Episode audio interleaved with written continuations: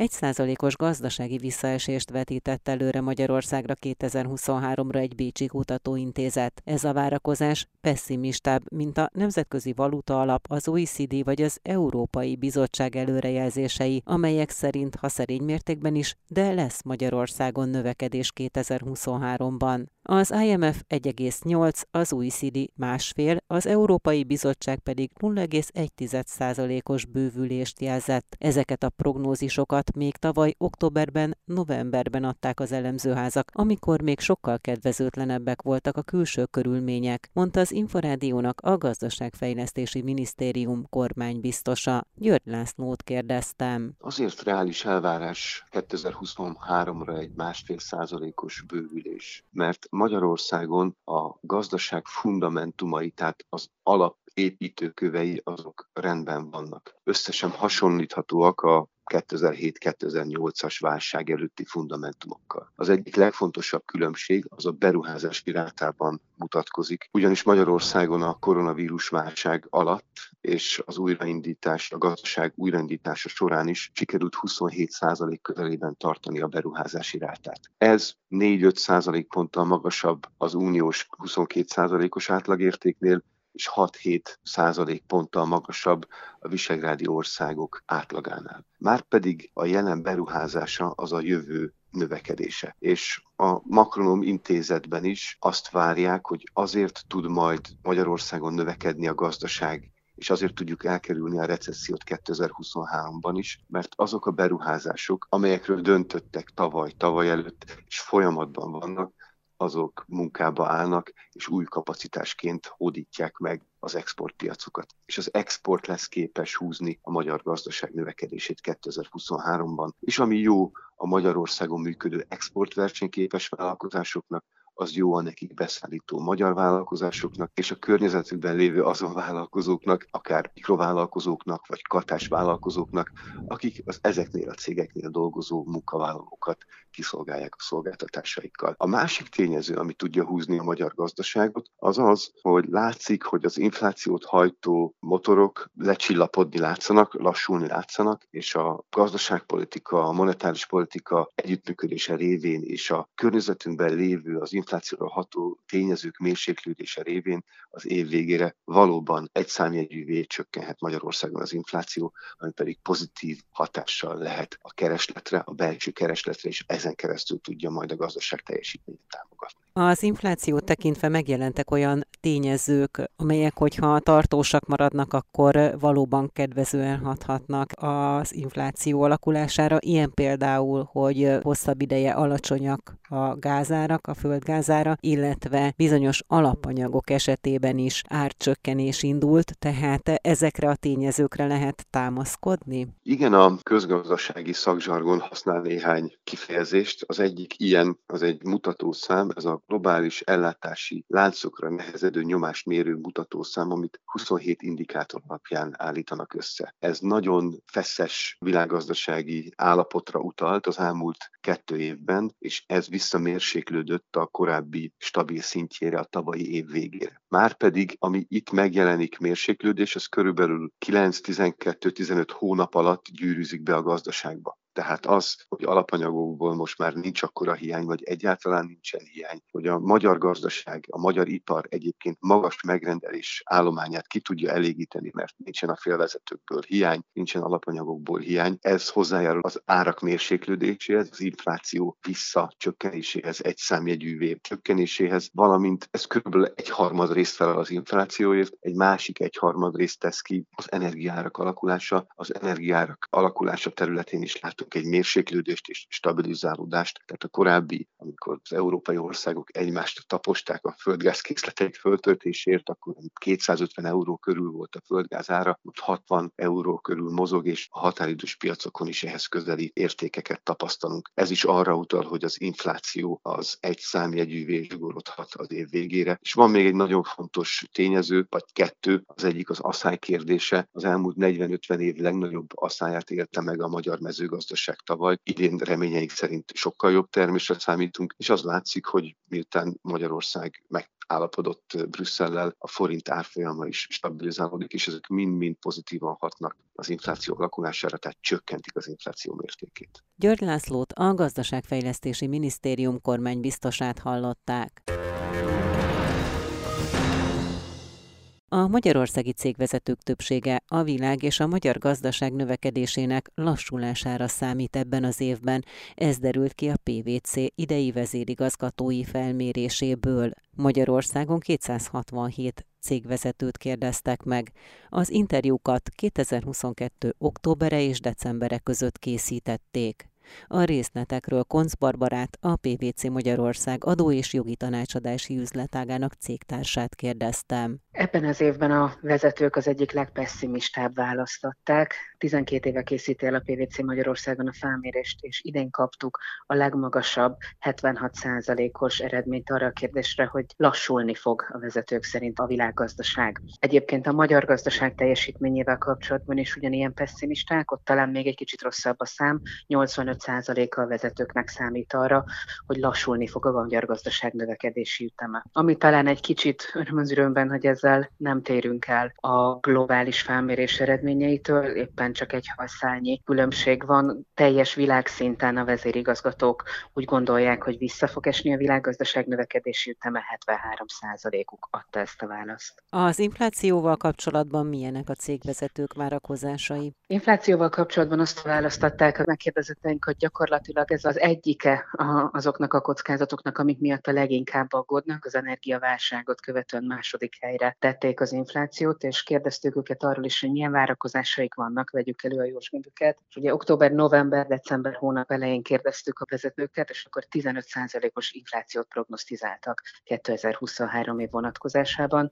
Bízom benne, hogyha most kérdeznénk őket, akkor ezek már talán egy kicsit pozitívabb várakozások lennének, de össze még nagyon negatívan tekintettek a jövőbe. A saját működésüket tekintve milyen várakozásaik vannak a hazai cégvezetőknek? Itt egy picit pozitívabb a kép, bár a tavalyi, tavaly előtti számokhoz képest esett, de 60%-a a vállalkozásoknak, illetve a cégvezetőknek bizakodó saját bevételei növekedési kilátásai tekintetében 12 hónap vonatkozásában, és ezzel egyébként nagyjából összhangban vagyunk szintén a globális felmérés eredményeivel. Nyilván szórás területenként a globális felmérésben van, de Magyarországon azért a vezetők többsége örömmel mondhatom, hogy bízik a jövőben nem. Hogyha ilyen negatív környezet ellenére bizakodóak a cégvezetők, akkor miben látják azokat, vagy miben látják azt, ami föntarthatja a cégük működését, tehát hogyan kívánnak túlélni? A működésüket szeretnék optimalizálni, sőt nem csak szeretnék, hanem nagyon sokan már intézkedéseket is tettek ezzel kapcsolatban,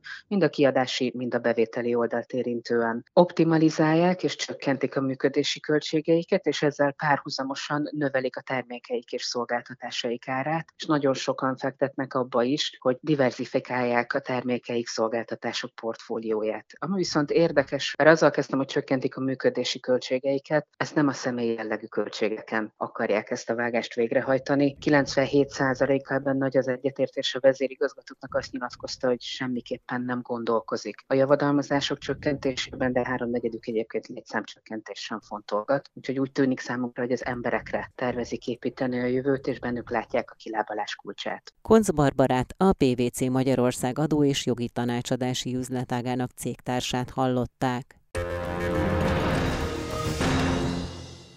Havi szinten 3,8%-kal éves szinten pedig 5,7%-kal nőtt az ipari termelés 2022. decemberében és 2022-ben az év egészében. Nagy Jánost, az Erste Bank makrogazdasági elemzőjét kérdeztem. Meglepetésre, pozitív meglepetéssel szolgált ez a decemberi adat. A nyers adatok szerint, számok szerint két százalékkal nőtt az ipari termelés decemberben az előző év decemberéhez viszonyítva. Ha a munkanap hatással igazított adatokra tekintünk, akkor 5,7%-os, tehát még magasabb ütemet látunk, és ennek az az oka, hogy 2021 decemberében, tehát az előző decemberben kettővel több munkanap volt, mint mint a mostaniban. Ez okozza a kettő közötti eltérést. Az év egészében mit mutat az ipari termelést? 2022-ben közel 6%-kal volt nagyobb a tervelés volumene, mint 2021-ben. Összességében minek köszönhető az, hogy jól tudott teljesíteni az ipar? Igen, ez rendkívül meghaladta az elemzői várakozásokat, a novemberhez képesti havi elmozdulás, ami 3,8%-os bővülésről tanúskodik. Itt elsősorban a járműiparban és az akkumulátorgyártás terén termelésbe lépő új kapacitások lehetnek ennek hátterében. Itt főleg a Komáromi SK üzemre érdemes elsősorban gondolni. 2023-ra mi várható? Azt gondolom, hogy a jelenlegi előrejelzésünk arra az irányba mutat, hogy közel a 22-es évhez hasonló ipari termelési volumen növekedésre számíthatunk. Ennek hátterében nagy részt az új kapacitások, új exportkapacitások állnak, amelyek főként a járműiparra, illetve az akkumulátorgyártásra, ezt kiegészítve pedig a vegyiparra tehetőek. Az a kérdés igazából, hogy ez a viszonylag mérsékelt konjunktúra, ami az idei évben globálisan vár a világra, ez mennyiben veti vissza esetleg ezeket az új kapacitásokat. 2022. decemberében csak nem 4%-kal csökkent a kiskereskedelmi forgalom itthon.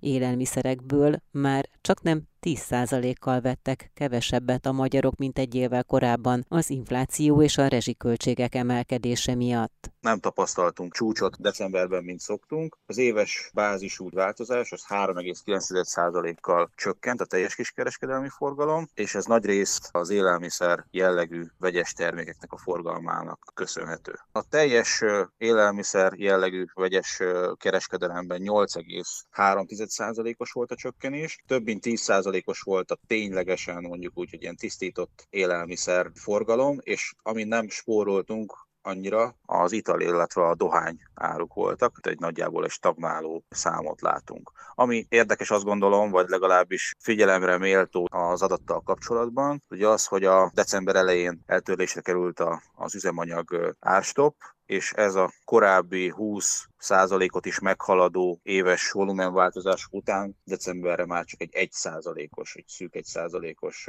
növekedés mutatott, így kibújt igazából a kiskert eddig a víz fölött tartó tényező a zsákból, és már nincs ez a támogató hatás. A kiskereskedelmi forgalomban legutóbb mikor volt megfigyelhető csökkenés? Közel két éve volt utoljára, 2021 elején az első felében tapasztaltunk csökkenést, ugyanakkor most itt az elkövetkezendőkben a magas frekvenciás adatok és felmérések alapján felkészülhetünk további ehhez hasonló vagy akár nagyobb mértékű csökkenésre is. Ugye itt a tavalyi, tavalyi év elejé bázis az rendkívül magas lesz az évelei fiskális transfereknek köszönhetően 22 első felében. Nagy Jánost az Erste Bank makrogazdasági elemzőjét hallották. A várakozásoknál jóval kisebb 154 millió euró hiány keletkezett a külkereskedelemben decemberben. Ez messze alulmúlja a novemberi 1415 millió eurós hiányt, mondta az Inforádiónak a Magyar Bankholding vezető makrogazdasági elemzője.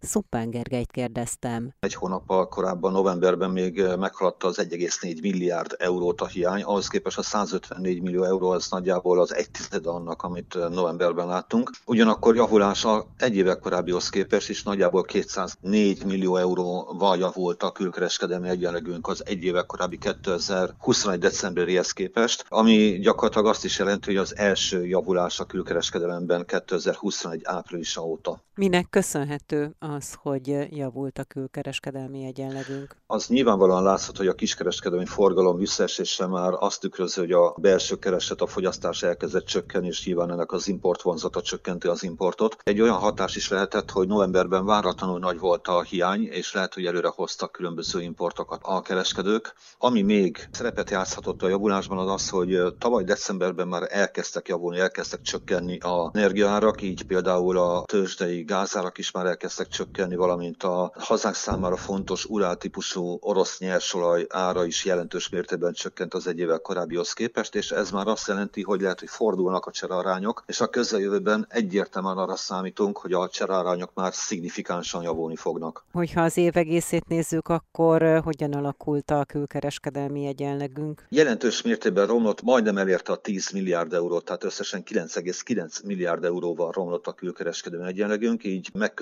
megközelítette a 8,2 milliárd eurót a külkereskedelmi mérleg hiánya, miközben egy évvel korábban még, még többletet mutatott, majdnem 2 milliárd euró többletet mutatott, tehát ahhoz képest jelentős mértékben romlott. De a romlás hátterében szinte kizárólag a cserarányok romlása áll, hiszen önmagában csak a cserarányok romlása, erről novemberig vannak adataink, meghaladta 10 milliárd eurót a energiaegyenlegünk romlása annak hatására, hogy elszálltak a tavalyi év során a energiárak, főleg a gáz és áramárak, amelyekből mind a kettőből jelentős importra szorulunk. És amennyiben ez fordul, már pedig most jelenleg úgy tűnik, hogy fordult, és a tavalyi évhez képest jelentősen alacsonyabb szinten kereskednek a energiárakkal, így a gáz, az áram, illetve az olajárakkal is. Ezek viszont határozott mértékben javítani fogják idén a külkereskedelmi egyenlegünket. Úgy számoltunk, hogy amennyiben a jelenlegi szinteken stabilizálódnak, vagy a jelenlegi szint körül mozognak a energiárak az év hátralevő részében is, ne felejtsük el, hogy még csak másfél hónap sem telt el az idei évből, tehát mi nagyon az év elején járunk, de amennyiben ezek a árak megmaradnak, abban az esetben a külkereskedelmi mérlegünk akár 7-8 milliárd euróval javulhat, és közben a belső kereslet csökkenése csökkentheti az importot, miközben újabb exportkapacitások miatt vagy hatására az exportunk tovább növekedhet. Ezek eredőjeként akár töredékére csökkenhet a külkereskedelmi mérlegünk hiánya, sőt, amennyiben kedvezően alakulnak a folyamatok, még akár az is elérhető, hogy null szaldót mutat majd, tehát lenullázódik a külkereskedelmi hiány, ami ugye a tavaly évben nagyon magasra emelkedett. Szupán Gergelyt, a Magyar Bank Holding vezető makrogazdasági elemzőjét hallották. Szigorú minőségi és élelmiszerlánc biztonsági ellenőrzést rendelt el Magyarország az Ukrajnából érkező gabonára, hogy csak az az import termék juthasson el a fogyasztókhoz, amelyik mindenben megfelel az Európai Unió előírásainak, mondta az Inforádiónak a Nemzeti Élelmiszerlánc Biztonsági Hivatal elnök helyettese. Elik Ferenccel beszélgettem. Nagy István miniszter úr rendelte ezt az ellenőrzést. Az utóbbi napokban, hónapokban nagy mennyiségben érkezett Magyarországra gabona, és vannak olyan információnk, amik szerint ezek növényvédőszerrel kezeltek lehetnek, illetve olyan növényvédőszerekkel, ami az Európai Unióban már nem engedélyezett. Ezért a nébi által koordinált vizsgálat arra fog kiterjedni, hogy milyen növényvédőszer maradékokat tartalmazhat ez a gabona, illetve a tárolási körülmények, a nyomon követhetősége biztosított ezeknek a termékeknek. A Nébik laboratórium több mint 400 növényvédőszert tud vizsgálni. Ezek egy része természetesen az Unióban engedélyezett, de olyan növényvédőszer maradékokat is tudunk vizsgálni, amik az Unióban már nem engedélyezettek, illetve a vizsgálat ki fog arra terjedni, hogy különböző toxinok lehetnek ezekbe a gabonákba. A kormányhivatal munkatársai fogják elvégezni az ellenőrzést a helyszíneken, illetve mintavételekben egybekötötten lesz ez a vizsgálat. Szúrópróbaszerűen ellenőriznek, vagy pedig ilyenkor van valamilyen másféle ellenőrzési protokoll? A vizsgálat ki fog terjedni valamennyi gabonatároló helyszínre, illetve együtt fogunk működni a Nemzeti Adó és Vámhivatallal, ahol azok az információk rendelkezésre állnak, hogy hova érkeztek Ukrajnából gabonaszállítmányok. A Nébik információja szerint eddig mekkora mennyiségben érkezett ukrán gabona Magyarországra? Több millió tonnás nagyságrendről beszélünk, ezeknek a gabonáknak egy része étkezési, illetve egy része takarmányozási célú. Erre is fog kiterjedni a vizsgálat, hogy milyen célból érkeztek Magyarországra. Az elmúlt években is szúrópróba, illetve a monitoring terv szerint végeztek vizsgálatot a kollégáim, illetve a laboratóriumi vizsgálatok is voltak, de természetesen ez most egy cél הזאת. Ellenőrzés lesz. Az első eredmények mikor lesznek majd, illetve hát konkrétan mikor kezdik az ellenőrzéseket? Az ellenőrzés a napokban megkezdődik, ez március 10-ig fog tartani, és utána a következő időszakban, hogy a laboratóriumi vizsgálatok elkészülnek, lesznek meg az első eredmények. Addig ezt az importgabonát nem is fogják felhasználni? Egyelőre, a, ugye mivel a gabona tárolókban fogjuk a vizsgálatokat végezni, vélhetően ezek nem kerülnek felhasználásra, de természetesen ez minden egy esetben egyedi lesz, hogy onnan hova kerülnek a gabonák. Ezt fogjuk nézni, hogy esetleg mal- malmokhoz kerülnek ezek a termékek. Ez garantálja azt is, hogy addig a fogyasztók nem használhatják fel, addig nem fogyaszthatjuk el ezt a gabonát, ameddig meg nem bizonyosodnak róla a szakemberek, hogy mindenben megfelel az előírásoknak? Szerencsére januárban már volt egy célellenőrzés, ami kifejezetten a Malmóban történt, és ott liszt ellenőrzés történt. Ezeknek az eredménye a napokban meg lesz. Ezektől az eredményektől tesszük majd azt függővé, hogy kell-e korlátozni ezeknek a gabonatermékeknek a felhasználását. Helik Ferencet, a Nébih elnök helyettesét hallották.